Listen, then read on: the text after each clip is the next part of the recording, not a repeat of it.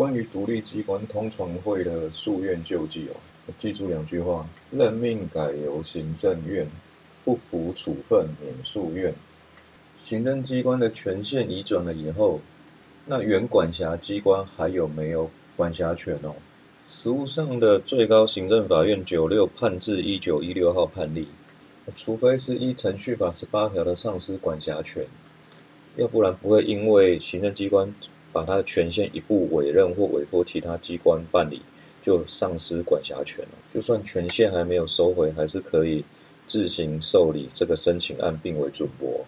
但学说是反对这样的见解，认为这样是在不断打破管辖权的分配状态。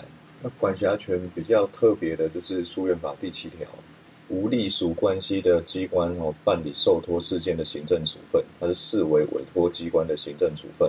说要向原委托机关或其直接上级机关提起诉愿哦。权限委托最特别，诉愿七条一定备。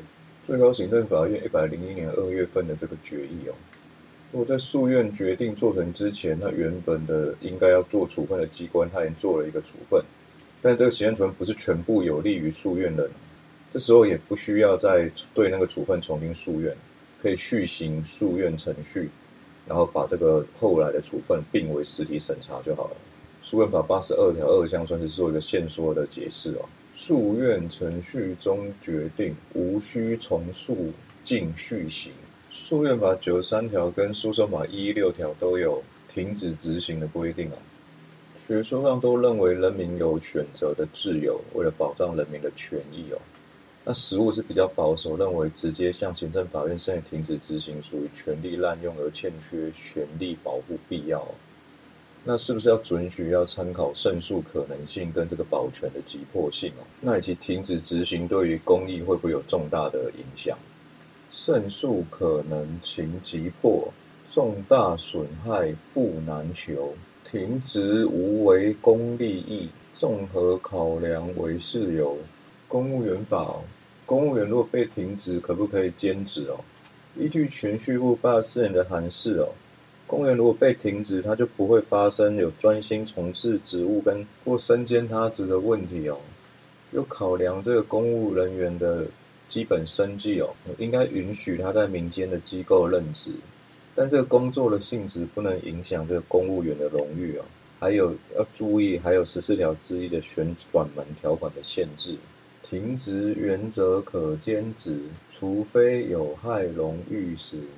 十四条之一哦的离职，依据实务见解，包括退休、辞职、资遣、免职、停职及休职。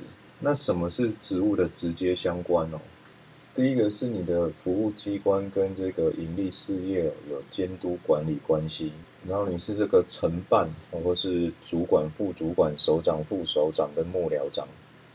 或是服务机关跟这个盈利事业有营建或采购的业务关系，嗯，然后你是这个承办人员跟各级主管人员，口诀就是监管营建采购官、承办主管、副主管。服务法第四条的保密义务哦，公务员有绝对保守政府机关机密的义务哦，对于机密事件，无论是否主管事务，都不可以泄露。退职后一同。那第二项，公务员未得长官许可，不得以私人或代表机关名义任意发表有关职务的谈话。服务法第五条对公务员有一些比较抽象的规范哦，譬如说诚实、清廉、谨慎、勤勉。所以如果有时候觉得公务员好像怪怪的，但是又不知道用哪一条来办哦，就用这一条来办。